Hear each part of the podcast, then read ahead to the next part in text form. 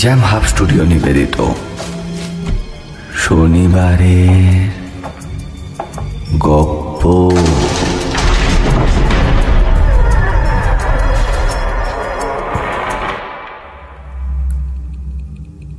প্রতি শনিবার রহস্য রোমাঞ্চে ভরপুর গল্প দিয়ে সাজানো আমাদের শনিবারের গপ্প শুনতে।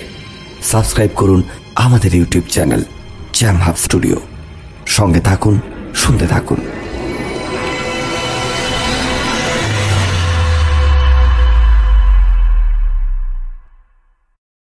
জ্যাম হাব স্টুডিও নিবেদিত শনিবারের গপ্প এই সেগমেন্টে আজ আপনাদের জন্য রক্ত আখরের লেখা মারিচি দেবীর মাথা। নির্দেশনা ও গল্প পাঠে আমি ইন্দ্র। চরিত্রবিন্যাস আরফান আলী খান। সাউন্ড ও পোস্টার ডিজাইনে কৃষ্ণেন্দু পাত্র। অন্যান্য চরিত্রে আরফান, কৃষ্ণেন্দু, ইন্দ্র, ফারহিন ও পলাশ। শুরু হচ্ছে আজকের গপ্প। মারিচি দেবীর মাথা।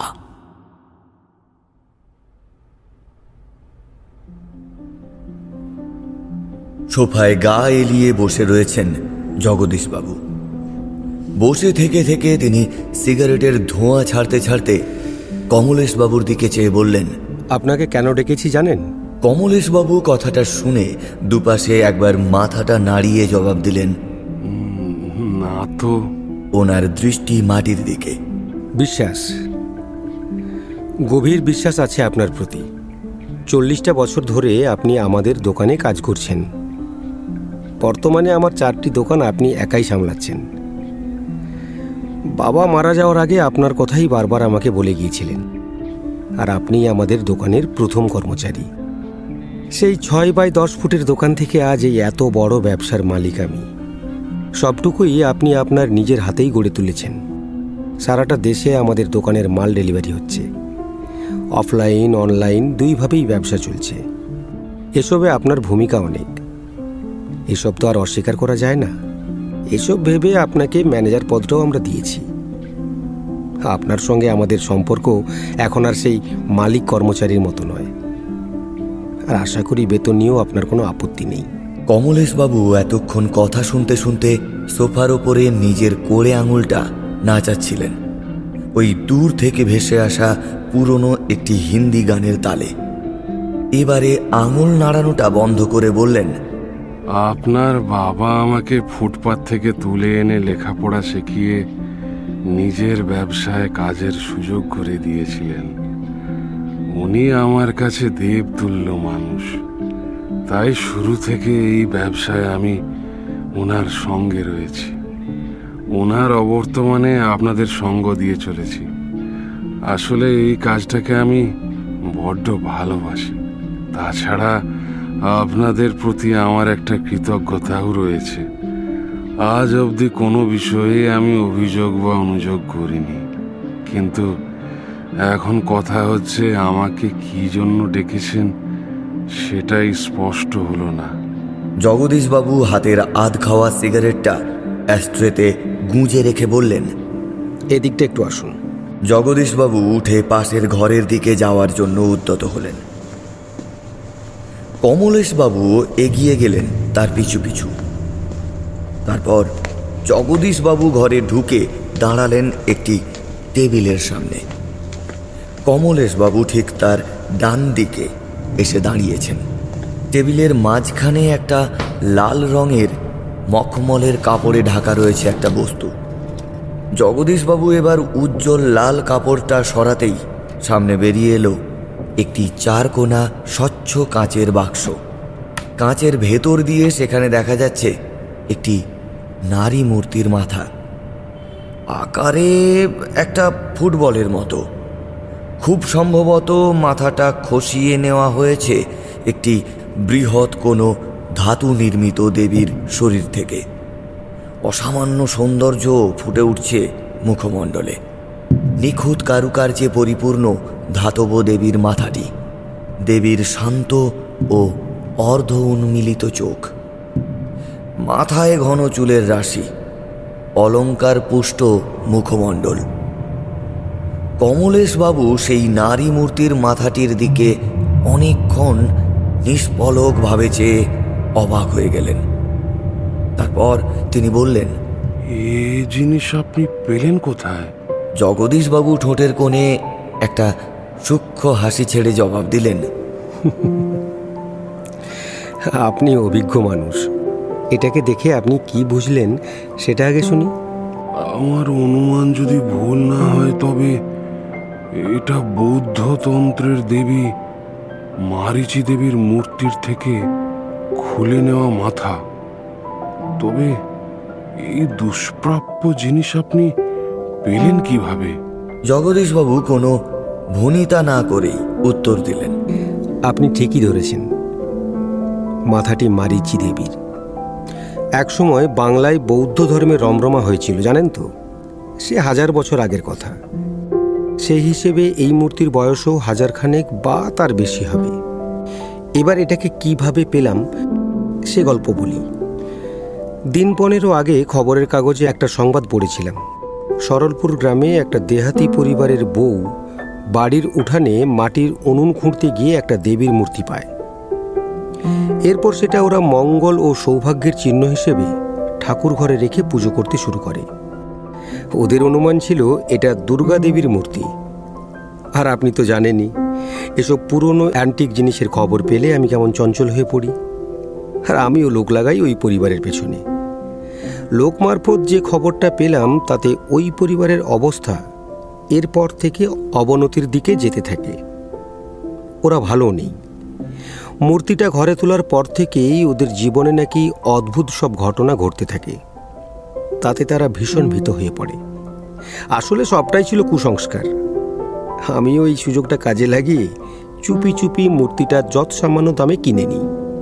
গরিব পরিবার অল্প কিছু টাকা পেয়েই খুশি হয়। কিন্তু ব্যাপারটি খুব সাবধানে সেরেছি।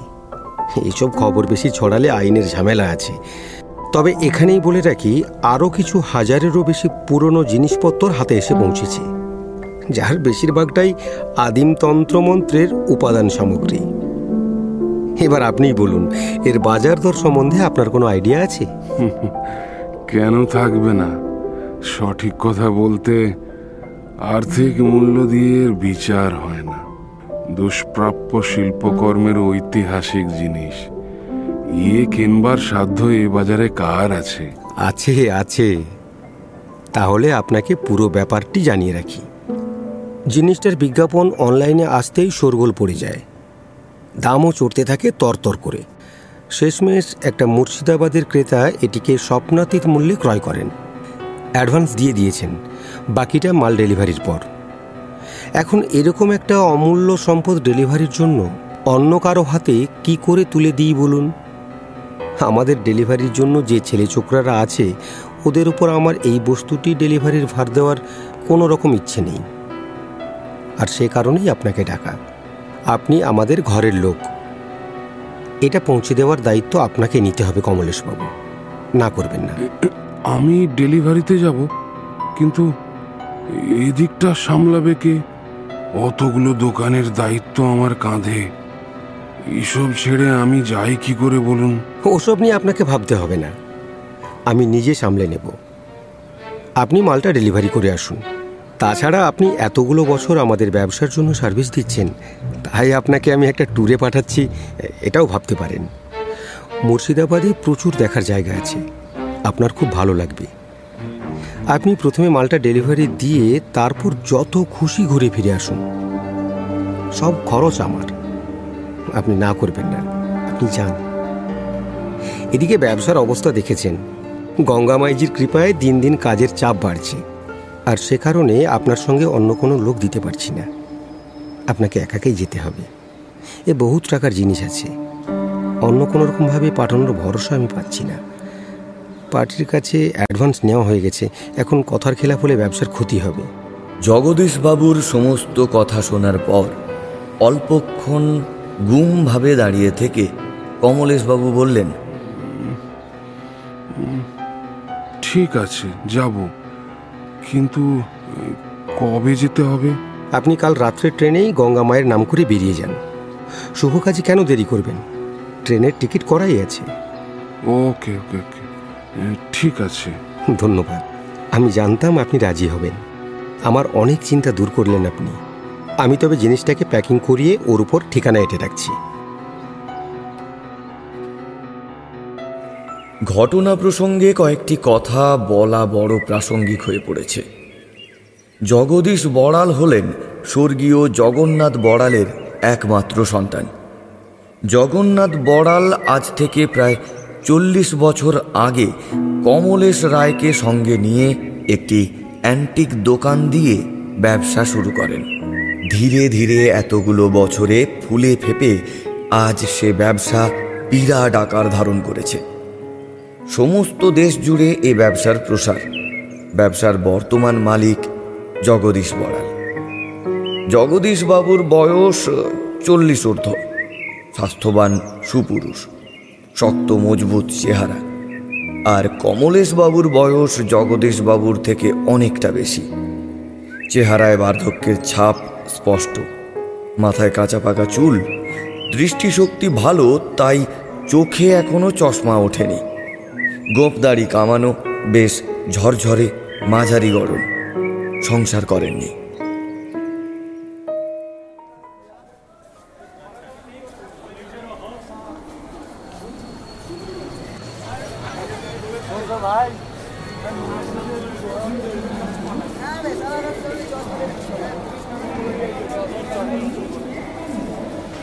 Express train.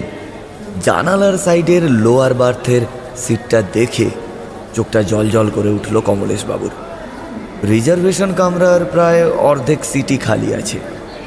যে স্টেশন থেকে তিনি ট্রেনে উঠলেন, এর পরের স্টেশন আসতে বেশ দেরি।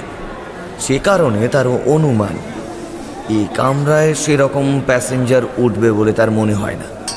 কামরায় লোক বলতে কমলেশবাবু গাড়িতে ওঠার সময় যা দেখেছেন, তা হলো ওই সামনের দিকে একজন লোক চাদর ঢাকা দিয়ে শুয়ে রয়েছে। তার মাথার ওপরের সিটটাতে বসে রয়েছেন একজন বৈষ্ণব।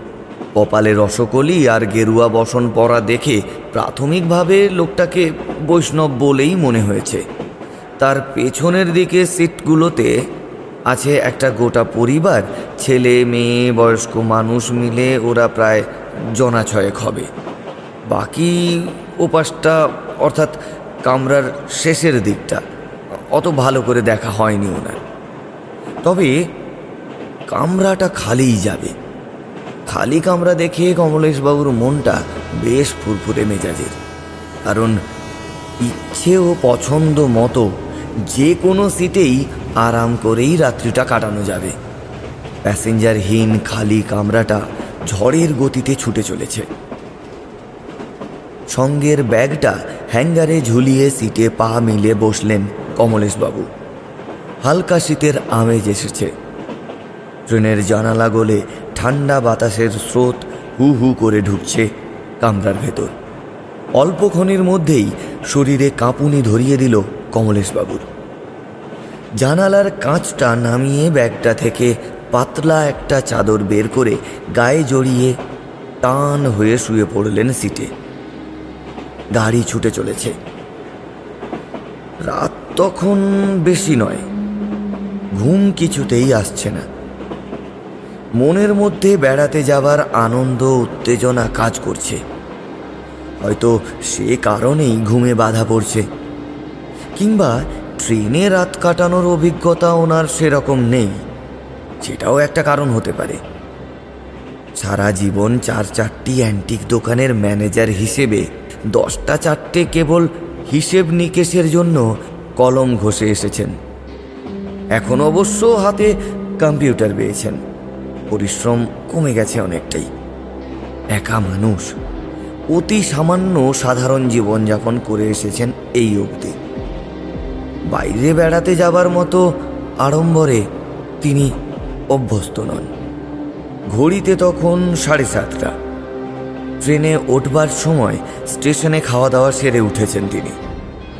রাতে ট্রেনে বসে সেরকম কোনো কাজ নেই। একটা ভালো ঘুম দিতে পারলে শরীরটা বেশ ঝরঝরে লাগবে।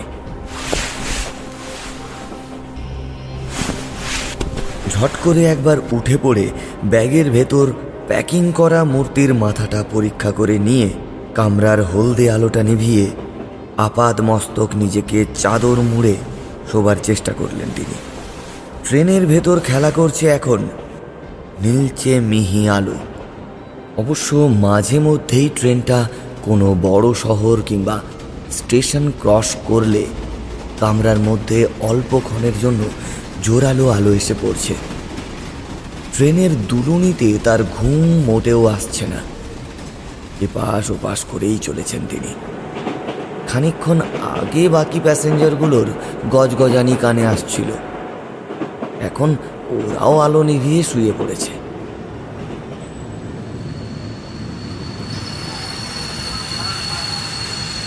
রাত আটটা নাগাদ। ট্রেনটা কোনো একটা স্টেশনে এসে থামল। কমলেশবাবু ঘাড় তুলে জানালার অস্পষ্ট কাঁচের ভেতর দিয়ে স্টেশনের নামটা পড়ার চেষ্টা করলেন, কিন্তু পারলেন না। ট্রেনের দরজা খোলার শব্দ কানে এলো তার। তারপর ভারী পায়ে কামরার ভেতরে কে যেন প্রবেশ করল। এরপর ধীরে ধীরে এগিয়ে আসতে থাকল কমলেশ বাবুর দিকে। গাড়ি ততক্ষণে চলতে শুরু করেছে। স্টেশনের আলো পেরিয়ে অন্ধকারে প্রবেশ করে ফেলেছে ট্রেনের কামরা। কমলেশবাবু মুখের ঢাকা খুলে চেয়ে রয়েছেন আগন্তুকের দিকে। নীলচে আলো ভেদ করে সামনের দিকে এগিয়ে আসছে একজন। ধীরে ধীরে আগন্তুক কমলেশবাবুর উল্টো দিকের পাশাপাশি বিপরীতে দাঁড়ানো ফাঁকা চারটি সিটের কুঠুরিতে প্রবেশ করে দাঁড়িয়ে রইলেন। আচমকা ট্রেনটা একটি আলোকপূর্ণ স্থানের ভেতরে প্রবেশ করায় কামরার ভেতর সামান্য আলো এসে আছড়ে পড়ল। সেই অল্প মুহূর্তের আলোতে কমলেশবাবু দেখলেন আগন্তুক একজন মেয়ে। সেই দিকে তাকিয়ে কপালে ভাঁজ পড়ল কমলেশবাবুর এবং তার সঙ্গে খানিকটা অবাক হলেন তিনি। একাকী অন্ধকার কামরায় একজন মেয়েকে প্রবেশ করতে দেখে। সামান্য সময়ের দর্শনে কমলেশবাবু যেটুকু লক্ষ্য করেছেন, তা হলো মেয়েটি স্বাস্থ্যবতী এবং বেশ লম্বা। পরনে গাঢ় রঙের শাড়ি। সবচেয়ে আশ্চর্যের বিষয়, মেয়েটির সর্বাঙ্গে অদ্ভুত দর্শন অলঙ্কারগুলি। অলঙ্কারগুলি অস্বাভাবিক রকমের সাদা। এই ক্ষণে সেই অলঙ্কারগুলো অন্ধকারে উজ্জ্বল ধবধবে হয়ে ফুটে উঠে যেন চোখে বিঁধছে। ঝাঁকড়া মাথার চুলগুলো খোলা, কোমর পর্যন্ত ঝুলছে। ওদিকে জানালা দিয়ে প্রবেশকৃত হাওয়ায় সেই চুলগুলো গোটা কামরা জুড়ে যেন উড়ে বেড়াচ্ছে। এ দৃশ্য কমলেশ বাবুর বুকের ভেতর যেন বরফের টুকরোর মতো ঘুরে বেড়াতে থাকল। মেয়েটি জানালার দিকে মুখ করে বসল। কমলেশবাবু পুনরায় মাথা পর্যন্ত নিজেকে ঢেকে ডান দিকের চোখটা অল্প বার করে রেখে তাকিয়ে থাকলেন মেয়েটির দিকে। ট্রেন আলোকময় স্থান দিয়ে ছুটে গেলেই মেয়েটির মুখের দিকে কৌতূহল ভরা দৃষ্টি নিয়ে তাকিয়ে নিচ্ছেন কমলেশবাবু। মেয়েটির ভরাট মুখ। মুখে ফুটে উঠেছে অস্বাভাবিক রকমের ক্রোধ। আরও যে বিষয়টি কমলেশবাবুকে ভাবিয়ে তুলেছে, তা হলো মেয়েটির চোখের পলক পড়ছে না। কতক্ষণ এভাবে মেয়েটির ওপর নজর রেখেছেন কমলেশবাবু, তা তিনি নিজেও জানেন না। ট্রেন প্রচণ্ড গতিতে ছুটে চলেছে।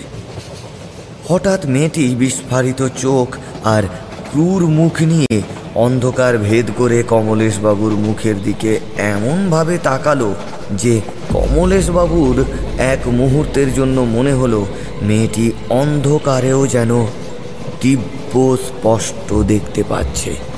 আর মেয়েটির পরনের অলঙ্কারগুলো মনে হলো যেন মানুষের হাড় দিয়ে তৈরি। মেয়েটি নরকঙ্কাল নির্মিত, অলঙ্কারে ভয়ঙ্করভাবে সুসজ্জিতা। কমলেশবাবু অনুভব করলেন, তার সর্বাঙ্গ ঘামে ভিজে জপ জপ করছে।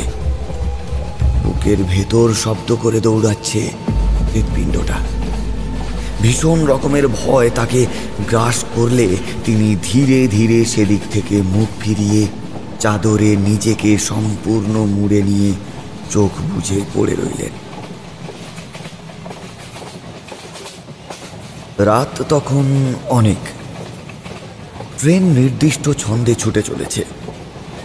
অল্পক্ষণের জন্য শুয়ে পড়েছিলেন কমলেশবাবু। বুকের কাজটা হঠাৎ করেই অসম্ভব রকমের ভারী লাগছে এবার। ঘাড় ঘুরিয়ে দেখলেন, সেই অদ্ভুত দর্শন মেয়েটি সেখানে নেই। কিছুটা অবাক হলেন। তারপর ধীরে ধীরে মাথা ঘুরিয়ে ওপর দিকে চাইতে সেই ভয়ঙ্কর মেয়েটি তার বুকের ওপর চড়ে বসে বিশ্রী রকম কায়দায় হাসছে। সত্যিই তার পরনে নর কঙ্কালের অলঙ্কার। মাথার চুল ছড়িয়ে আছে কমলেশবাবুর সর্বাঙ্গে। মেয়েটির কপালে একটা বড় রকমের ক্ষত, আর তার থেকে গড়িয়ে পড়ছে রক্তরস নিষ্পলক বৃহৎ আকারের চোখ। কমলেশবাবুর ভয়ার্ত দৃষ্টিটা আরও খানিকটা নিচে নামতেই বুকের পাঁজর ঝনঝনিয়ে কেঁপে উঠল। এ কি দেখছেন তিনি?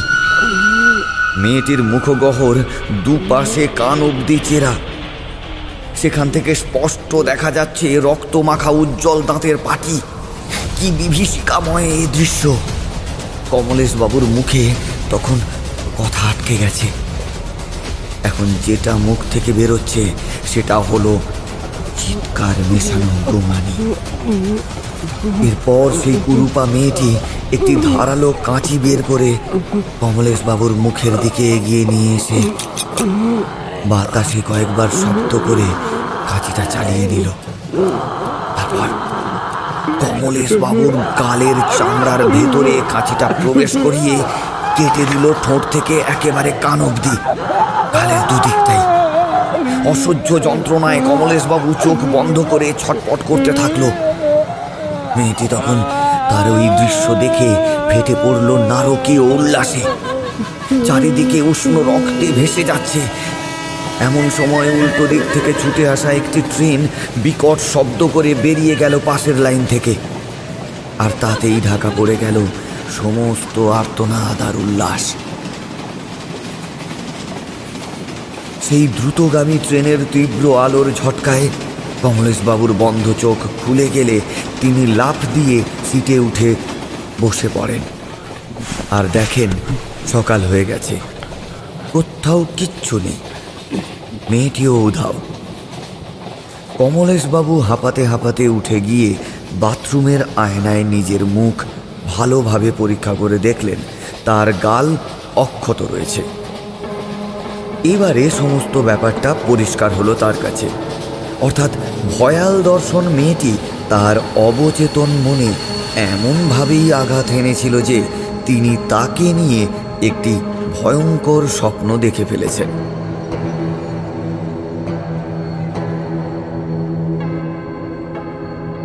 ট্রেনটাও দাঁড়িয়ে পড়েছে স্টেশনে। নিজেকে সামলে গাড়ির বাইরে গলা বাড়িয়ে কমলেশবাবু লক্ষ্য করলেন। স্টেশনের নাম মুর্শিদাবাদ। দ্রুত ব্যাগ হাতে নিয়ে স্টেশনে নেমে পড়লেন তিনি। তারপর শুকনো গলা নিয়ে বেশ কয়েকবার ঢোক গিলে হাঁপাতে হাঁপাতে স্টেশনের চায়ের স্টলের সামনে এসে দাঁড়ালেন তিনি।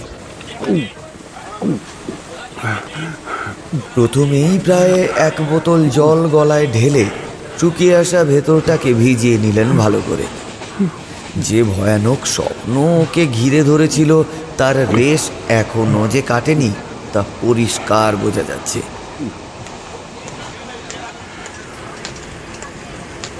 ধীর পায়ে স্টেশন থেকে বেরিয়ে এগিয়ে চললেন শহরের দিকে। প্রাচীন শহর। চলতি পথেই নজরে পড়তে থাকল ঐতিহাসিক নানান নিদর্শন। সেই সমস্ত পুরাতন স্থাপত্যকৃতি দেখতে দেখতে অল্প অল্প করে দুঃস্বপ্নের ঘোরটা যেন কেটে যাচ্ছে তার। এখন অনেকটা ফুরফুরে মানে বেশ ভালো লাগা জন্মাতে শুরু করেছে কমলেশ বাবুর মনের ভেতর। এতক্ষণ ভয়ে জড়সড় হয়ে থাকা ঠোঁটের কোণে মৃদু হাসি দেখা দিল। ব্যাগের চেনটা খুলে খুব ভালোভাবে কাঁচের বাক্সে মোড়া মারিচি দেবীর মাথাটা পরীক্ষা করে নিলেন তিনি। আসলে সেটা ঠিকঠাক আছে কি না সেটা দেখে রাখা বড্ড বেশি জরুরি। তারপর চতুর্দিকে নজর ফেলতে ফেলতে এগিয়ে চললেন তিনি। এই নবাবী শহরে আরও একটি আকর্ষণীয় জিনিস হলো টাঙ্গা, অর্থাৎ ঘোড়ায় টানা গাড়ি। কমলেশবাবু ঐতিহাসিক শহরের রূপে মুগ্ধ হয়ে গিয়ে প্রথমেই মাল ডেলিভারি করার কথাটা বেমালুম ভুলে গেলেন। সারা জীবন পুরনো জিনিসপত্র নিয়ে নাড়াঘাটা করেছেন। আর এই শহর তো নবাবী আমলের। পুরনো জিনিসই ঠাসা। তাই সৌন্দর্যের মোহ পেয়ে বসল তাকে। অল্প কিছু খাওয়া দাওয়া সেরে এগিয়ে গেলেন সামনে দাঁড়িয়ে থাকা একটি টাঙ্গার দিকে। উদ্দেশ্য টাঙায় চড়ে শহরটা ঘুরে বেড়ানো। টাঙা চালক ঘোড়ার লাগাম চাকার সঙ্গে বেঁধে টাঙ্গার ওপর পা মেলে বসে ঝিমোচ্ছিল। লোকটির চেহারাটাও গল্পের চরিত্রের মতো আকর্ষণীয়। বয়সে সে কমলেশবাবুর সমবয়সী কিংবা তার চেয়ে একটু বড়ই হবে। মাথায় ফেজ টুপি, কানের দুপাশে সামান্য করে চুল বেরিয়ে রয়েছে।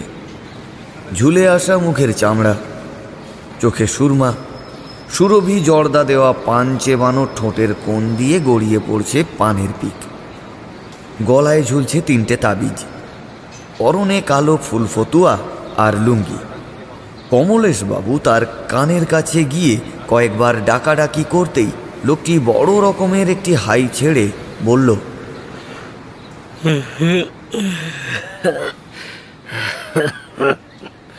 হুজুর, কোথায় যাবেন? জেল, হীরা জেল, কটরা মসজিদ, ইয়া হাজার দুয়ারি।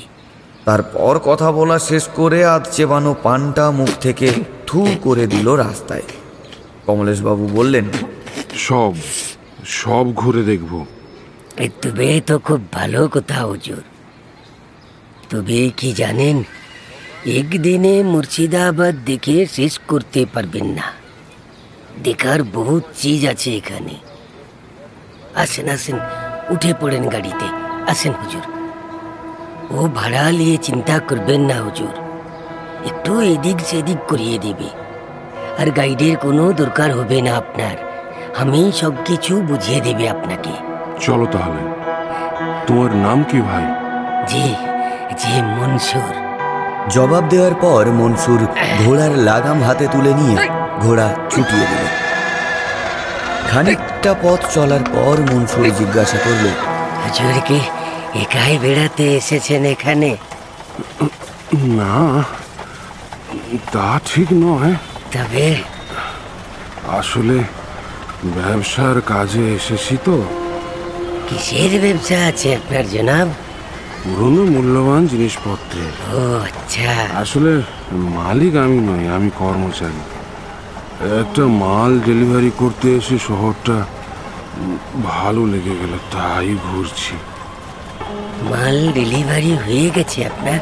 না যাওয়ার আগে ডেলিভারি করে যাব। সত্যি কথা বলতে এই শহরের সৌন্দর্য আমাকে মোহিত করে ফেলেছে। তাই ঘুরে বেড়াবার কাজটা আগে সেরে ফেলছি। ঠিকই করেছেন বাবু। আপনার পুরানো জিনিসের কারবার আছে। আর এই এলাকা তো বহুত পুরানা রাজপ্রাসাদ ও নবাব জমিনদার তাদের ব্যবহারের জিনিসপত্রে ভরপুর আছে। এসব আপনার ভালো লাগারই কথা আছে হুজুর টাঙায় চড়ে কমলেশবাবু সমস্ত দিন ছুটে ছুটে ঘুরে বেড়াতে থাকলেন সমস্ত দর্শনীয় স্থান। দেখবার স্থান যেন শেষই হয় না। আশ্চর্যকর জিনিসের যেন কমতি নেই এই শহরে। প্রতি পদে পদে সামনে এসে দাঁড়িয়ে পড়ছে ইতিহাস। একটা দিন কীভাবে যেন হাতের মুঠোয় বালির মতো সরসর করে কখন সরে পড়ল তিনি টেরই পাননি। দিনের আলো ফুরিয়ে এলে মাথা গোঁজবার ঠাঁইয়ের জন্য একের পর এক হোটেলে ঘুরে কোথাও রুম খালি পেলেন না কমলেশবাবু। হতাশ মুখে টাঙা চালক, মনসুরকে ঘর ভাড়া পাওয়া যাবে কিনা সে ব্যাপারে জিজ্ঞাসা করতেই সে বলল, জনাব, আপনি তো গলতি করে ফেলেছেন। কি গলতি? কমলেশবাবু যেন চমকে উঠলেন। বেড়াতে এসে আগে হোটেল বুক না করে ও ঘুরে বেড়াচ্ছেন সারাটা দিন। এখন সিজন টাইম আছে। এমনিতেই হোটেলে রুম পাওয়া যায় না। আর এই রাত্রিবেলা আচমকা কে আপনাকে রুম দেবে বলেন? মনসুরের কথায় সত্যতা আছে। ও স্থানীয় লোক। পর্যটকদের ঘোরায়। ওর কাছে সঠিক খবরই থাকবে। কমলেশবাবু চিন্তাগ্রস্ত হয়ে খানিকক্ষণ চুপ করে বসে থাকলেন টাঙার উপর। তারপর মনসুরকে বললেন, মনসুর ভাই, এই রাতটায় থাকার ব্যবস্থা করে দাও আমাকে। বুঝতেই পারছ কীরকম বিপদেই না পড়েছি। অচেনা জায়গা, একা মানুষ, যা টাকা লাগে দেব। শুধু রাতটা থাকার মতো জায়গা পেলেই হবে। মনসুর লাগামটা টেনে গাড়ি থামিয়ে বলল লেকিন আমি কোথায় ঘর ঢুঁড়বো হুজুর? এখন ঘর পাওয়া মুশকিল আছে। আমার টাকা আমাকে মিটিয়ে দিন আমি ফিরে যাই। রাত হয়ে এলো। আমার বাড়ি অনেক দূর আছে। তাছাড়া ঘোড়া ভি ক্লান্ত হয়ে পড়েছে। ওর দানা পানি আর ঘুম দরকার আছে হুজুর। কমলেশবাবুর মুখ শুকিয়ে এলো। তিনি অনুনয় বিনয় করে বললেন প্লিজ দেখো না কোথাও একটু চেষ্টা করে। হোটেল রুম ফাঁকা না থাকলে আমি কি করব বলেন? আপনি আমাকে ছেড়ে দিন আমার ভাড়া মিটিয়ে দিন বাবু। রাতে গাড়ি চালাতে অসুবিধা আছে। আমাকে তোমার সঙ্গে নিয়ে চলো মনসুর। এক রাতের জন্য তোমার ঘরে থাকার জায়গা দাও। এর জন্য আমি তোমাকে টাকা দেব। এই উপকারটুকু করো। এ হয় না হুজুর। আমার ছোট্ট একটা ঘর। ওতে বিবি নিয়ে কোনো রকমে আমি থাকি। ওখানে আপনার মতো মানুষকে জায়গা দিই কি করে বলেন? তবে অন্য কারও ঘর বন্ধু আত্মীয় এই কারও একটা ঘরে আমাকে একটু জায়গা করে দাও মনসুর। এই আমি তোমার কাছে হাত জোর করছি। বলে হাত জোড়ো করলেন কমলেশবাবু। মনসুর এ দৃশ্য দেখে ব্যস্ত হয়ে বলল ছি ছি ছি ছি ছি হুজুর এ আপনি কি করছেন? আমার মতো একজন সামান্য মানুষের কাছে আপনি হাত জোড় করছেন?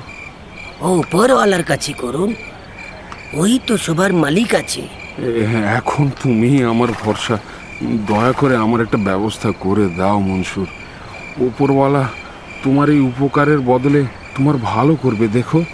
মনসুরের মন খানিকটা নরম হলে গাড়ি গড়িয়ে দিয়ে বলল ঠিক আছে।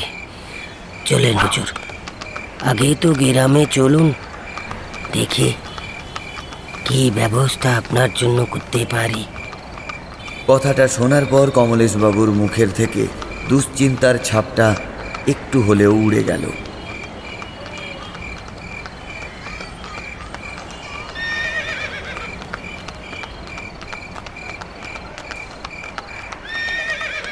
গাড়ি ছুটে চলল অন্ধকারের বুক চিরে শহর থেকে উল্টো পথে।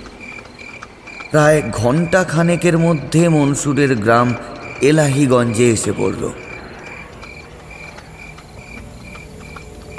ভাগীরথী নদীর তীর বরাবর অবস্থিত এলাহিগঞ্জ।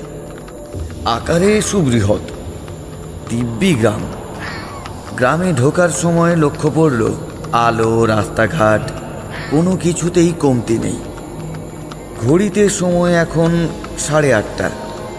ইতিমধ্যে গ্রামে কারও কোনো সাড়া শব্দ নেই। অঘরে ঘুমে ঢলে পড়েছে যেন গোটা গ্রামটা। মনসুর একটা গাছের গোড়ায় গাড়িটা থামিয়ে কমলেশবাবুকে একটুখানি বাইরে দাঁড়িয়ে থাকতে বলে নিজের ঘরের দিকে এগিয়ে গেল। তারপর বেশ কয়েকবার দরজায় ধাক্কা দেবার পর ঘরের ভেতর থেকে একটা হলদেটে আলো জ্বলে উঠে দরজা খুলে গেল। ছোট্ট ঝুপড়ি একটা ঘর। মনসুর মাথা নামিয়ে ঘরের ভেতর ঢুকে পড়ল। কমলেশবাবু গাছের গোড়ায় দাঁড়িয়ে রয়েছেন।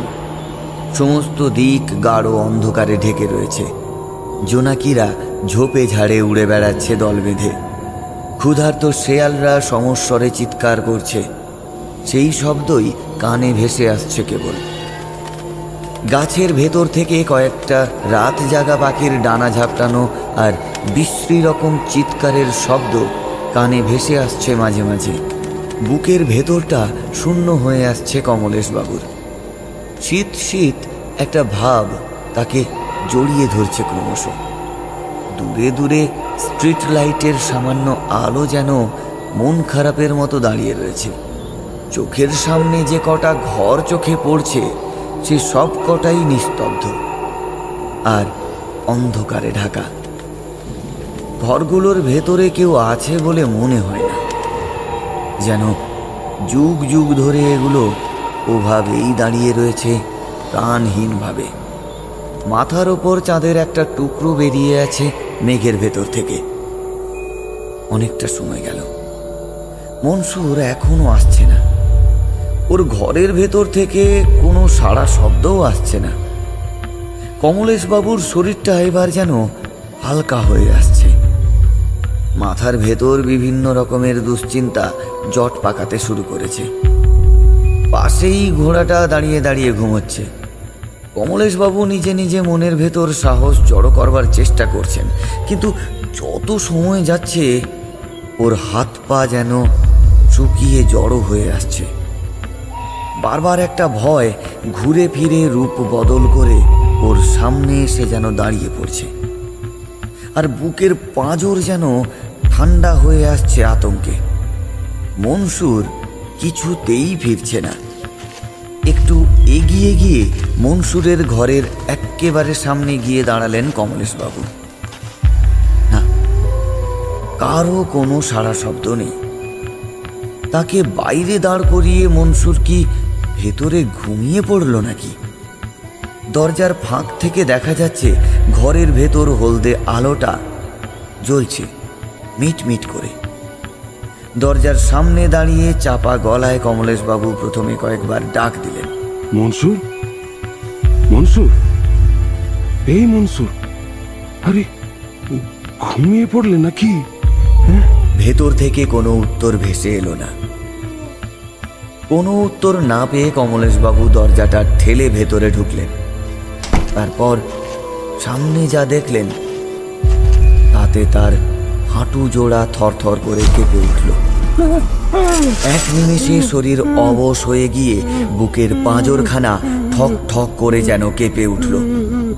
আর্তনাদ করে পেছন ফিরে বিস্ফারিত চোখ নিয়ে তিনি দেখলেন মনসুর ঘরের চালের বাঁশ থেকে গলায় দড়ি দিয়ে ঝুলছে।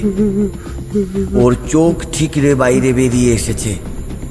জীব থুতনি অবধি ঝুলে আছে। ঘাড় ভেঙে একদিকে কাত হয়ে রয়েছে। দেহটা মাটির থেকে অনেকটা উপরে শূন্যে ঝুলছে। তার ঠিক নিচেই আরও একটা বিভীষিকাময় দৃশ্য। মেঝেতে মুখ হাঁ করে চিত হয়ে পড়ে রয়েছে তার বউ। ওর মুখের ভঙ্গিমা দেখে সহজেই অনুমান করা যায় যে কেউ ওর গলা টিপে ওকে মেরে ফেলেছে। সেসব দিক থেকে দৃষ্টি সরাতেই কমলেশবাবু দেখলেন, মৃতদেহের পাশে পড়ে রয়েছে জগদীশ বাবুর ডেলিভারি করতে দেওয়া সেই কাঁচের বাক্সের প্যাকেটটা, যা তাকে তার প্রকৃত মালিকের কাছে পৌঁছে দেওয়ার ছিল কমলেশ বাবুর প্রধান কাজ। বস্তুটিকে ওখানে ওভাবে পড়ে থাকতে দেখে কমলেশ বাবুর মাথাটা বোঁ করে ঘুরে গেল একবার। এরপর এক মুহূর্তে অনুমান করে ফেললেন যে নিশ্চয়ই ওই মূল্যবান প্যাকেটটা ওর অজান্তে মনসুর চুরি করে বাড়িতে রাখতে এসেছিল।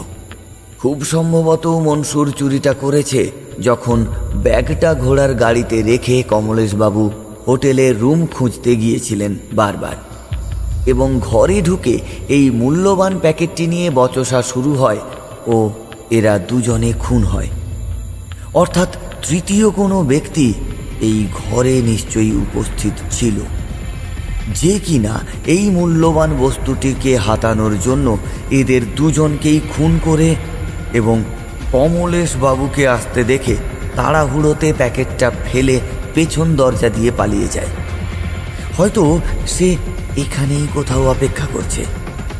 উনি চলে যাওয়ার পর আবার সে আসবে বস্তুটিকে নিতে। এত কিছু ভেবে কমলেশবাবু ছোঁ মেরে প্যাকেটটা মেঝে থেকে তুলে অন্ধকারে দিক বিদিক জ্ঞান শূন্য হয়ে ছুট দিলেন ঠিক কতক্ষণ তিনি অপরিচিত পথে এলোপাথারি ছুটেছিলেন, তিনি তা জানেন। যতক্ষণ মন চেয়েছিল, ততক্ষণ দ্রুত বেগে পা চালিয়ে গেছেন। এবারে একটা গাছের তলায় এসে বসে পড়ে হাঁপাতে হাঁপাতে লক্ষ্য করলেন তিনি এসে পড়েছেন ভাগীরথী নদীর তীরে।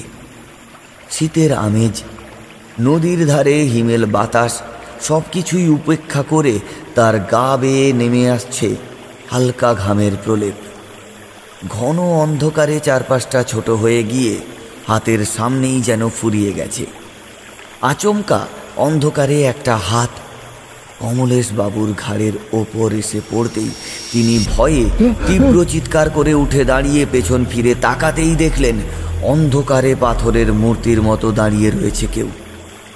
কমলেশ বাবু কয়েক পা পিছিয়ে সরে ঢোক গিলে ভয়ে ভয়ে জিজ্ঞাসা করলেন কি কি- কে? কে দাঁড়িয়ে? লোকটা একটু নড়ে উঠে জবাব দিল বাবু আমার নাম সতু। সতু হালদার। এই নদীতে নৌকা পারাপার করি। কিন্তু আপনি কে বাবু? আপনাকে তো ঠিকই চিনতে পারলাম না। আর এত রাতে এখানে এলেন কি করে হ্যাঁ? কমলেশবাবু একটা মানুষের দেখা পেয়ে খানিকটা ভরসা পেয়ে দম যেন ফিরে পেলেন। তারপর নিজের আগমনের কারণ এই পরিস্থিতিতে কি করে পড়লেন সমস্ত কিছুটা বলে ফেললেন তৎক্ষণাৎ। কিন্তু মনসুরের গলায় দড়ি প্রসঙ্গটা বেমালুম চেপে গেলেন। তার বদলে বললেন, হোটেলে রুম না পেয়ে ঘুরতে ঘুরতে পথ ভুল করে এত দূর এসে পড়েছেন। আর এখন তার একটা রাতের জন্য মাথা গোজার ঠাঁই দরকার। সমস্ত কথা শুনে সতু বলল আচ্ছা আচ্ছা। আসেন আসেন আসেন বাবু। আমার সঙ্গে আসেন। আপনাকে দেখে তো বেশ সৎ মানুষ বলেই মনে হয়। তবে শত্রুর সামনে যখন আপনি এসে পড়েছেন তখন থাকবার মতো একটা চালা আপনার জুটে যাবে। এ নিয়ে কোনো চিন্তা নেই। তবে খাওয়ার জুটবে কিনা বলতে পারব না। আচ্ছা আচ্ছা। কমলেশবাবু কিছুটা নিশ্চিন্ত হয়ে জিজ্ঞাসা করলেন তোমার ঘর কোথায় শতু ঘর, আমার ঘর।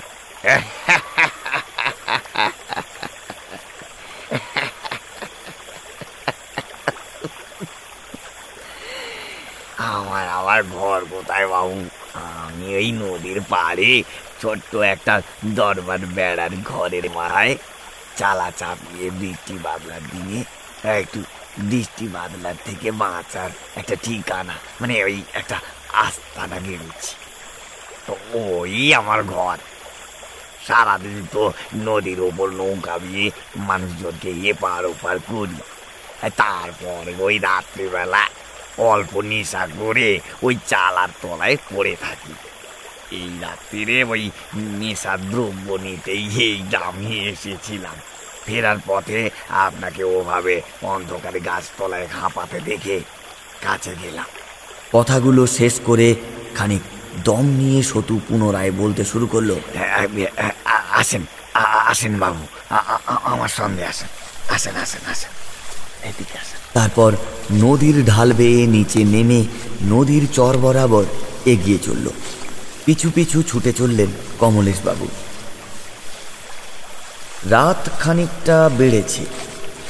রূপালী চাঁদের আলো নদীর জলে প্রতিফলিত হয়ে চতুর্দিক করে তুলেছে চকচকে। সেই মোহময়ী দৃশ্যের ভেতর দিয়ে হেঁটে চলেছে দুটি মূর্তি। অল্প সময়ের ভেতরে সামনে এসে পড়ল একটি ঘন বাঁশ বন তার নিচেই দেখা মিলল চতুর ঝুপড়ি ঘর। যার ভেতর কেরোসিনের বাতি জ্বলছে। অদূরে জলের ওপর দুলে দুলে উঠছে নৌকাখান। যা বাঁধা রয়েছে শক্ত একটা খুঁটিতে। ঘরের সামনে পৌঁছে সতু বলল বাবু একটা রাত আপনি কষ্ট করে এই ঘরেই শুয়ে পড়ুন। আমি আমি নৌকোতে গিয়ে শুয়ে যাব হ্যাঁ? কমলেশ বাবু মাথা গোঁজার ঠাঁই পেয়ে নিজেকে সৌভাগ্যবান মনে করছে এখন। তিনি মাথা নাড়িয়ে ঘরের ঝাঁপ ঠেলে ভেতরে ঢুকে দেখলেন ঘরের ভেতরে আসবাবপত্র বলতে একটি চৌকি ছাড়া কিছুই নেই।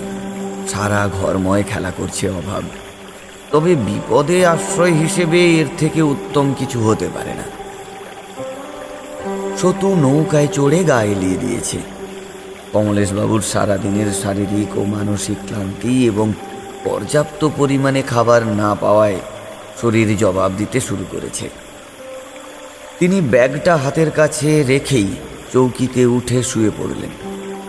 কয়েকবার ঘরের চালের ওই বাঁশের দিকে চোখ পড়তেই গাটা একটু ছমছম করে উঠল।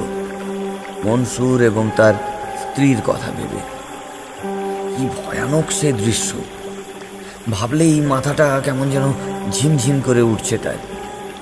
শরীরের শক্তি যেন শূন্য হয়ে আসে।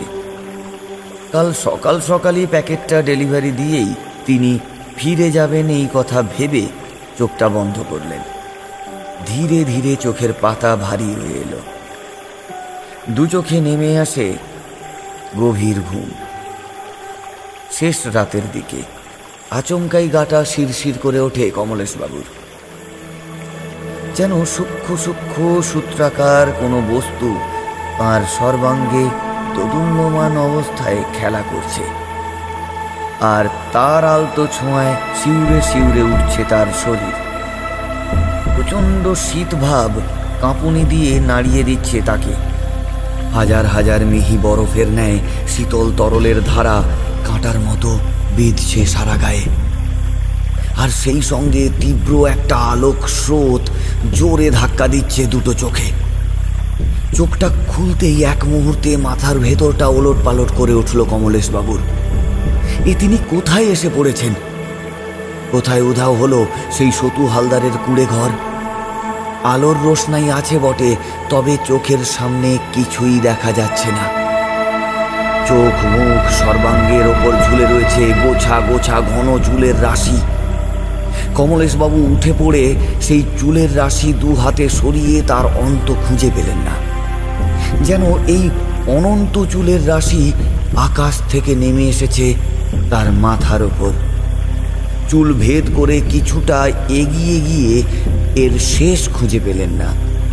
বারবার একই দৃশ্য তার চোখে ধরা দিচ্ছে ঘুরে ফিরে। অস্বস্তি মেশানো ভয় যখন তাকে গিলে ফেলেছে ছুটতে পালাবার চেষ্টা করেও তিনি পথ খুঁজে পেলেন না। বেশ কয়েকবার সতু হালদারের নাম ধরে চিৎকার করেও কোনো সাড়া পেলেন না তিনি। তুমি কোথায়? শতু শতু কোথায় কান্নায় বুক তার ভেঙে। একই বিপদ কেন তার উপর আছড়ে পড়ছে? কেনই বা বারবার অদ্ভুত, আশ্চর্য সব ঘটনায় জড়িয়ে পড়ছেন তিনি? এসব প্রশ্নের কোনো জবাব নেই তার কাছে। আছে কেবল শূন্য বুকের হাহাকার আর ভয়। দু হাতে পাগলের মতো চুল সরিয়ে চলেছেন তিনি। এ যেন চুলের সমুদ্র, অনন্ত অসীম। এর থেকে নিস্তার নেই। প্রাণশক্তি যখন তার ফুরিয়ে আসছে, প্রায় ঠিক তখনই কানে এলো এক নারকীয় কুৎসিত হাসি। এই হাসিটা তার পরিচিত। আগেও শুনেছেন তিনি। ফট করে মনে পড়ে গেল সেই ট্রেনের ভয়ঙ্কর মেয়েটির কথা। যে তার স্বপ্নে এসে তাকে এই ধরনের কুৎসিত হাসি শুনিয়েছিল। তবে কি তিনি এখনও স্বপ্নের মধ্যেই রয়েছেন? এরকম অবাস্তব আর মাথামুন্ডুহীন একটা খারাপ স্বপ্ন, যা বাস্তবের থেকেও সত্য বলে মনে হচ্ছে এখন তার। হঠাৎ হাসির শব্দটা জোরালো হলো এবং চুলের রাশি থেকে ভেসে এলো একটি মুখমণ্ডল। কমলেশবাবুর সেই মুখমণ্ডল চিনতে একটুও অসুবিধা হলো না। এই মুখ সেই ট্রেনের মেয়েটির মুখ। এই দৃশ্য দেখা মাত্রই ভয়টা যেন আরও বেড়ে গেল। মুখমণ্ডলের ঠোঁট থেকে কান অবধি চেরা, যেদিকে চাইলে প্রাণবায়ু মুহূর্তেই ফুরিয়ে আসে। হৃৎপিণ্ড স্তব্ধ হওয়ার জোগাড়। নানমুদির দিকে চেয়ে কমলেশবাবু বুঝে আসা কণ্ঠ নিয়ে প্রশ্ন করলেন, তুমি কে? কি আমার কাছে এইভাবে এইভাবে আমার পিছু নিয়েছে কেন?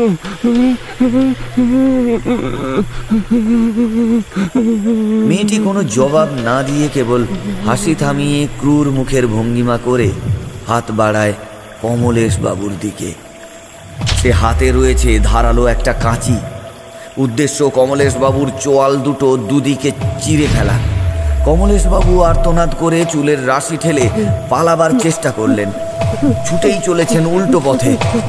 পেছনে কাঁচি সমেত একটা হাত ধেয়ে আসছে তার দিকে।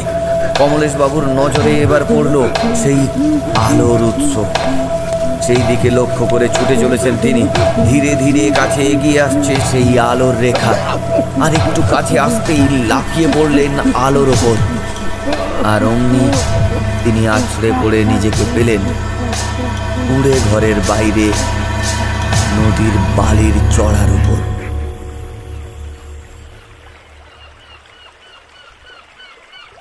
বাইরে তখন আলোর খেলা। রাতের আধার কাটিয়ে দিনের আলো ফুটে উঠেছে। সূর্য উঠেছে অনেক আগেই। এক ঝটকায় শত্রুর নাম ধরে চিৎকার করতে করতে তিনি ছুটে গেলেন নৌকোর কাছে। তারপর নৌকোর ওপর উঠে এক মুহূর্তে পাথর বনে গেলেন, কারণ নৌকার ওপর রক্ত মাখা অবস্থায় পড়ে রয়েছে সতু হালদারের দেহ। ওর গাল দুটো দুপাশে কান অব্দি চেরা, আর তার মৃতদেহের পাশে পড়ে রয়েছে দেবী মারিচির মাথা বন্দি প্যাকেটটা। এবারেও কমলেশবাবুর বুঝতে অসুবিধে হলো না যে তিনি ঘুমিয়ে পড়লে সতু ঘরে ঢুকে তার ব্যাগ থেকে চুরি করে এই প্যাকেটটা। আর তার জেরেই ওকে খুন হতে হয়। কিন্তু কেন? কে খুন করল তাকে? ঠিক একই রকমভাবে খুন হয়েছে মনসুর ও তার স্ত্রী। কে খুন করেছে এদের? প্যাকেট হাতে নিলেই যদি খুন হতে হয়, তবে তিনি নিজে এতক্ষণ বেঁচে আছেন কীভাবে? আর সেই মেয়েটি কে, যে তাকে স্বপ্নে এসে ভয় দেখিয়ে যাচ্ছে বারবার? অনেক প্রশ্ন সামনে এসে পড়ছে একের পর এক, যার একটিরও উত্তর তাঁর জানা নেই। কেবল মাথার ভেতরটা জট পাকিয়ে যাচ্ছে। শরীর খারাপ করছে, গাটা কেমন যেন গুলিয়ে উঠছে তার। তবে আর এক মুহূর্ত দেরি নয়। প্যাকেটটা ডেলিভারি দিয়েই ফিরে যেতে হবে তাকে। এটিকে সঙ্গে রাখা মানে অযাচিত বিপদকে নেমন্ত্রণ জানানো। হোক বা না হোক, এই মূর্তিটাতেই হয়তো কিছু একটা গণ্ডগোল আছে। যে পরিবার এটিকে প্রথম পেয়েছিল, তাদেরও জীবনে নেমে এসেছিল অমঙ্গল। আর সে কারণেই ওরা এটার থেকে নিস্তার পেতেই বিক্রি করেছিল জগদীশবাবুর কাছে। এরপর কমলেশবাবু দ্রুত স্থান ত্যাগ করে ফিরে এলেন মূল শহরের ভেতর।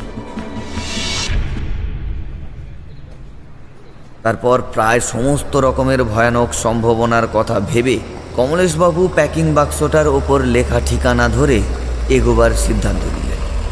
পথ চলতি একটা গাড়িকে থামিয়ে উঠে পড়ে ড্রাইভারকে বললেন চলো চলো চলো।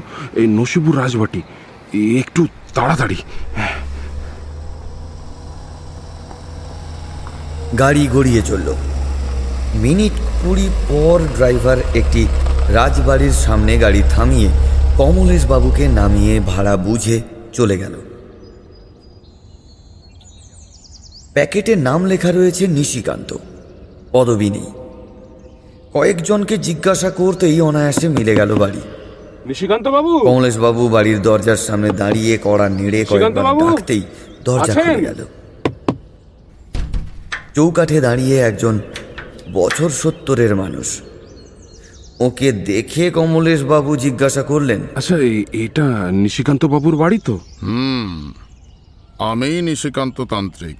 তার মাথা ভর্তি সাদা চুল কপালে মেটে সিঁদুরের তিলক। চোখে একটা আশ্চর্য রকমের দুতি রয়েছে। দাঁড়ি গোফ কামানো, মুখে একটা আত্মবিশ্বাসের ছাপ রয়েছে। গলায় রুদ্রাক্ষ ও পদ্মবীজের মালা। বাহুতে শেকড় বাকড় রঙিন সুতো দিয়ে বাঁধা রয়েছে। খালি গায়ে কেবল কোমরের থেকে পায়ের নিচে নেমে গেছে লাল শালু। দেখলেই তান্ত্রিক মনে হয় এরূপ একটা মানুষের সঙ্গে সাক্ষাৎ হবে কমলেশ বাবুর কল্পনাও করতে পারেননি। লোকটার এই রূপ চেহারা দেখে তিনি যখন থবনে গেছেন তখন নিশিকান্ত তান্ত্রিক বললেন দিন প্যাকেটটা আমার হাতে দিন। কমলেশবাবু প্যাকেটটা তার হাতে দিতেই নিশিকান্ত তান্ত্রিক বললেন আসুন ভেতরে আসুন। আপনার বাকি টাকাটা আমার ঘরেই রয়েছে। কথা শেষ করে তিনি ঘরের ভেতর ঢুকে পড়লেন। কমলেশবাবু চললেন তান্ত্রিকের পেছন। লম্বা বেশ অনেকখানি ছড়ানো বাড়ি। ভেতরে গাছগাছালি পূর্ণ। আলো বাতাস তেমন একটা ঢোকে না বললেই চলে। বাড়ির ভেতরে প্রবেশ করতে একটা কুমোট গন্ধ নাকে আসছে কমলেশবাবু বাড়ির ভেতরে আর কোনো দ্বিতীয় ব্যক্তিকে নজরে পড়ল না।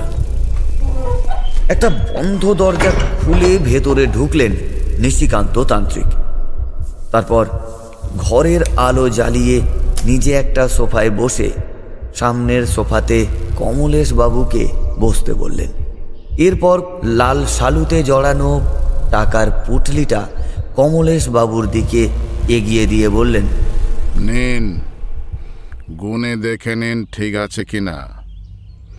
এতগুলো টাকা রাস্তায় দাঁড়িয়ে গুনবেন, সেটা কি ঠিক? তাই আপনাকে ভেতরে নিয়ে এলাম। কমলেশবাবু টাকার থলেটা হাত বাড়িয়ে নিয়ে টাকাগুলো গুনে দেখলেন, তাতে কোনো ভুল নেই। এরপর নিশিকান্ত তান্ত্রিকের দিকে হাসি মুখে চেয়ে বললেন ঠিক আছে এবার তাহলে আমি আসি। এতটা পথ এলেন তা যাত্রা শুভ ছিল তো আপনার? কথাটার যে একটা ইঙ্গিত রয়েছে সেটা কমলেশবাবুর বুঝতে অসুবিধা হয়নি। কিন্তু এর উত্তরে ঠিক কি বলা উচিত তা তিনি বুঝে উঠতে পারলেন না। তাই বললেন তার মানে? মানেটা আপনিও ভালো মতোই জানেন আর আমিও জানি। আমি বলতে চাইছি মারিচি দেবীর মাথাটা রাস্তায় আপনাকে জ্বালায়নি তো? ইয়ে মানে? থাক থাক আমাকে আর কিচ্ছু বলার দরকার নেই। কিছুই আমার অজ্ঞাত নয়। আমি পিসাজ সিদ্ধতান্ত্রিক। আমাকে শয়তান বা খারাপ আত্মার সাধকও বলতে পারেন এই বাড়িতেই ওরা ঘুরে বেড়ায় আমার পোষ্যও বলতে পারেন। কথাগুলো শোনা মাত্র গলার কাছটায় কেমন দলা পাকিয়ে আসে কমলেশ বাবুর শুকনো গলায় ভয় মাখানো কাশি উঠে আসে বেশ কয়েকবার। নিশিকান্ত তান্ত্রিক সেসব লক্ষ্য করে বলে ভয় পাওয়ার কিচ্ছু নেই। ওরা আমার বশীভূত। ইশারা ছাড়া নড়ে না। আপনার যাত্রাপথের শুরু থেকেই ওদের মধ্যে একজনকে আপনার পিছু ছেড়ে দিয়েছিলাম, যাতে মাথাটা বেহাত না হয়। ওর কারণে মাথাটা এদিক সেদিক গেলেও শেষ পর্যন্ত বেহাত হয়নি। অবশ্য আপনি সবই জানেন। এবারে ফট করে কমলেশ বাবুর মনে পড়ে গেল ট্রেনের সেই ভয়ঙ্কর নারী মূর্তি এবং মূর্তি চুরি করার অপরাধে মনসুর তার স্ত্রী ও সতু হালদারের পরিণতির ঘটনাগুলো। অর্থাৎ এই সবগুলো ঘটেছে নিশিকান্ত তান্ত্রিকের ইশারায়। সঙ্গে সঙ্গে বুকের কাজটায় একটা ব্যথা অনুভব করলেন কমলেশবাবু। জীব যেন সেটে গেছে তালুর সাথে। নিশিকান্ত তান্ত্রিক ফের বলতে শুরু করলেন। আপনি কি ভাবছেন? তা কেবল সামান্য মারিচি দেবীর মূর্তির মাথা? এত দাম দিয়ে আমি কেবল ধাতুর মাথাটা কিনবো? এতটা বুদ্ধি লোভ নিশিকান্ত তান্ত্রিকের হয়নি। যত সময় যাচ্ছে কমলেশবাবু যেন পাথরে পরিণত হচ্ছেন বিস্ময়ে। চোখ যেন অক্ষিকোটর থেকে বেরিয়ে পড়তে চাইছে। নিশিকান্ত তান্ত্রিক পুনরায় বলতে শুরু করলেন দাঁড়ান দাঁড়ান। এর আসল রহস্য আপনাকে দেখাই। বলে প্যাকেটটা খুলে ধাতুর মূর্তিটা বের করলেন তিনি। তারপর মূর্তির কানের দুপাশে অদ্ভুত কায়দায় চাপ দিতেই মূর্তিটা হাঁ হয়ে দুই ভাগে বিভক্ত হয়ে গিয়ে খুলে গেল। আর তার ভেতর থেকে বেরিয়ে এলো সাদা ধবধবে একটি মানুষের মাথার খুলি। সেটা দেখা মাত্র কমলেশবাবু উত্তেজনায় উঠে দাঁড়িয়ে পড়েছেন। নির্বাক হয়ে গিয়ে তার হাঁটু দুখানি থরথর করে কেঁপে উঠল। নিশিকান্ত তান্ত্রিক একটা বিকট হাসি ছেড়ে বললেন, এ হলো মোংলা ডাইনের মাথা। এর বয়স প্রায় হাজার বছরেরও বেশি। তখন বৌদ্ধ ধর্মের রমরমা বাংলায়। সে সময় মোংলা ডাইনি মানুষের রক্ত পান করে নিজের যৌবন ধরে রাখত। সে ছিল শয়তানের সন্তান। কালো জাদুতে সিদ্ধহস্ত, নিজের কুরূপ লুকিয়ে রাখতে মানুষের রক্তে স্নান করত রোজ। ওর থেকে কেউ সুন্দরী দেখতে ওর সামনে এলে তার দুই চোয়াল চিরে তাকে হত্যা করে তার রক্ত পান করত। এভাবে রাস্তা ঘাটে হামেশাই থাকতো চোয়াল চেরা মেয়েদের রক্ত শূন্য মৃতদেহ। বিষয়টা বৌদ্ধতান্ত্রিকদের কানে পৌঁছতেই ওরা তখন তন্ত্র শক্তির বলে মোংলা ডাইনিকে খুঁজে বার করে এবং তাকে জীবন্ত অবস্থায় মারিজ দেবীর ধাতুর মূর্তির ভেতর ঢুকিয়ে বন্দি করে রাখে। সেখানেই তার মৃত্যু হয়। এতকাল পর এই মারিজ দেবীর মূর্তির মাথা মাটির তলা থেকে কীভাবে উঠল সে কাহিনী আমার কাছে নেই। কিন্তু আমি জবে থেকে খবরের কাগজে এই মূর্তি পাওয়ার খবরটা পেয়েছি, তবে থেকে এটাকে হস্তগত করার চেষ্টা করেছি।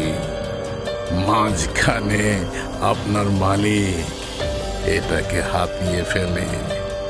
আমি চাইলে ওকে খতম করিয়ে মূর্তিটা হাসিল করতে পারতাম, কিন্তু করিনি। কারণ ওর কাছে আরও অনেক পুরনো জিনিসের সম্ভারের খোঁজ রয়েছে, যা আমারও অজানা। আর সেসব যে আমার তন্ত্র সাধনার সহায়ক বস্তু, সে বিষয়ে আমি নিশ্চিত। সেগুলোই পরবর্তীকালে আমার চাই। এই ডাইনির মাথা মৃত্যুর পরে ওর কার্যকরী শক্তি হারায়নি। এখনও এতে অপশক্তির ভাণ্ডার লুকিয়ে রয়েছে, যা আমার একান্ত জরুরি। এই জগতে অন্ধকারের যুগ নামিয়ে আনার জন্য এই শক্তিই হবে আমার পরম সহযোগী। তাই একে আমি পুনরায় জাগাবো। পুনরায় জাগাবো। আগামী কৃষ্ণা চতুর্দশীর রাত্রে পুনরায় জীবিত হবে মংলা ডাইনি। আর তারপরে অসীম শক্তির অধিকারী হয়ে যাব আমি। নিশিকান্ত তান্ত্রিকের মুখে এবার হিংস্রতা ফুটে উঠেছে। কমলেশ বাবুর হাত পা কেমন যেন অবশ হয়ে আসছে। মেরুদণ্ড বেয়ে যেন একটা ঠান্ডা সরীসৃপ ওঠানামা করছে তার। সর্বাঙ্গে শীত শীত ভাব, কিন্তু মাথার দুপাশ দিয়ে গড়িয়ে পড়ছে ঘাম। একটা ভয়ানক খারাপ কিছু হতে চলেছে তাতে কোনো সন্দেহ নেই। এই তান্ত্রিকের ক্ষমতার সঙ্গে পরিচয় ওর আগেই হয়েছে। তবে আর না। এটাকে এটাকে আটকাতেই হবে। যে কোনো উপায়ে, যে কোনো উপায়ে এটাকে আটকাতেই হবে। স্নায়বিক উত্তেজনায় ওর হাত দুটো কাঁপছে। ও কোনো রাস্তা না পেয়ে ডাইনির খুলিটা নিশিকান্ত তান্ত্রিকের হাত থেকে ছিনিয়ে নিয়ে বাইরের দিকে ছুটতে পালাতে লাগল। এমন সময় নিশিকান্ত তান্ত্রিক চিৎকার করে বলল কমলেশবাবু দরজার সামনে পৌঁছে দেখলেন, সেখানে দাঁড়িয়ে রয়েছে সেই ট্রেনের ভয়ঙ্কর মেয়েটি। ওর হাতে ধারালো কাঁচি। ভয় মেশানো শুকনো মুখ নিয়ে দাঁড়িয়ে পড়লেন কমলেশবাবু।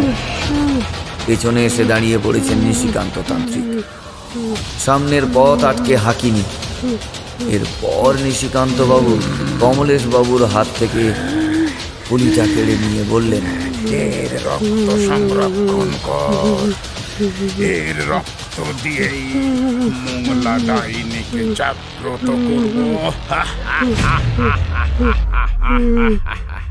এই কথা শেষ হওয়া মাত্র নারকীয় উল্লাসে ফেটে পড়ে হাকিনি।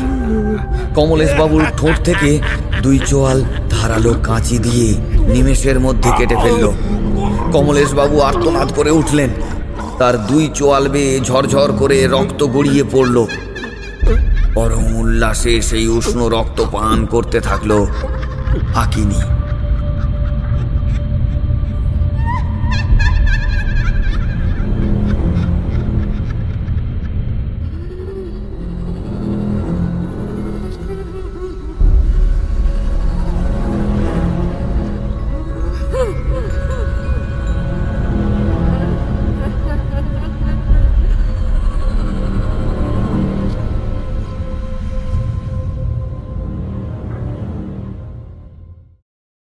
এতক্ষণ শুনলেন রক্ত আখরের লেখা মারিচি দেবীর মাথা।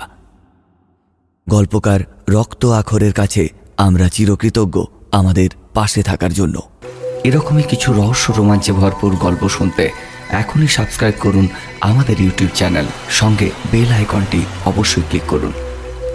আগামী শনিবার, শনিবারের গল্পে এরকমই এক রোমহর্ষক গল্প নিয়ে আমরা আসছি।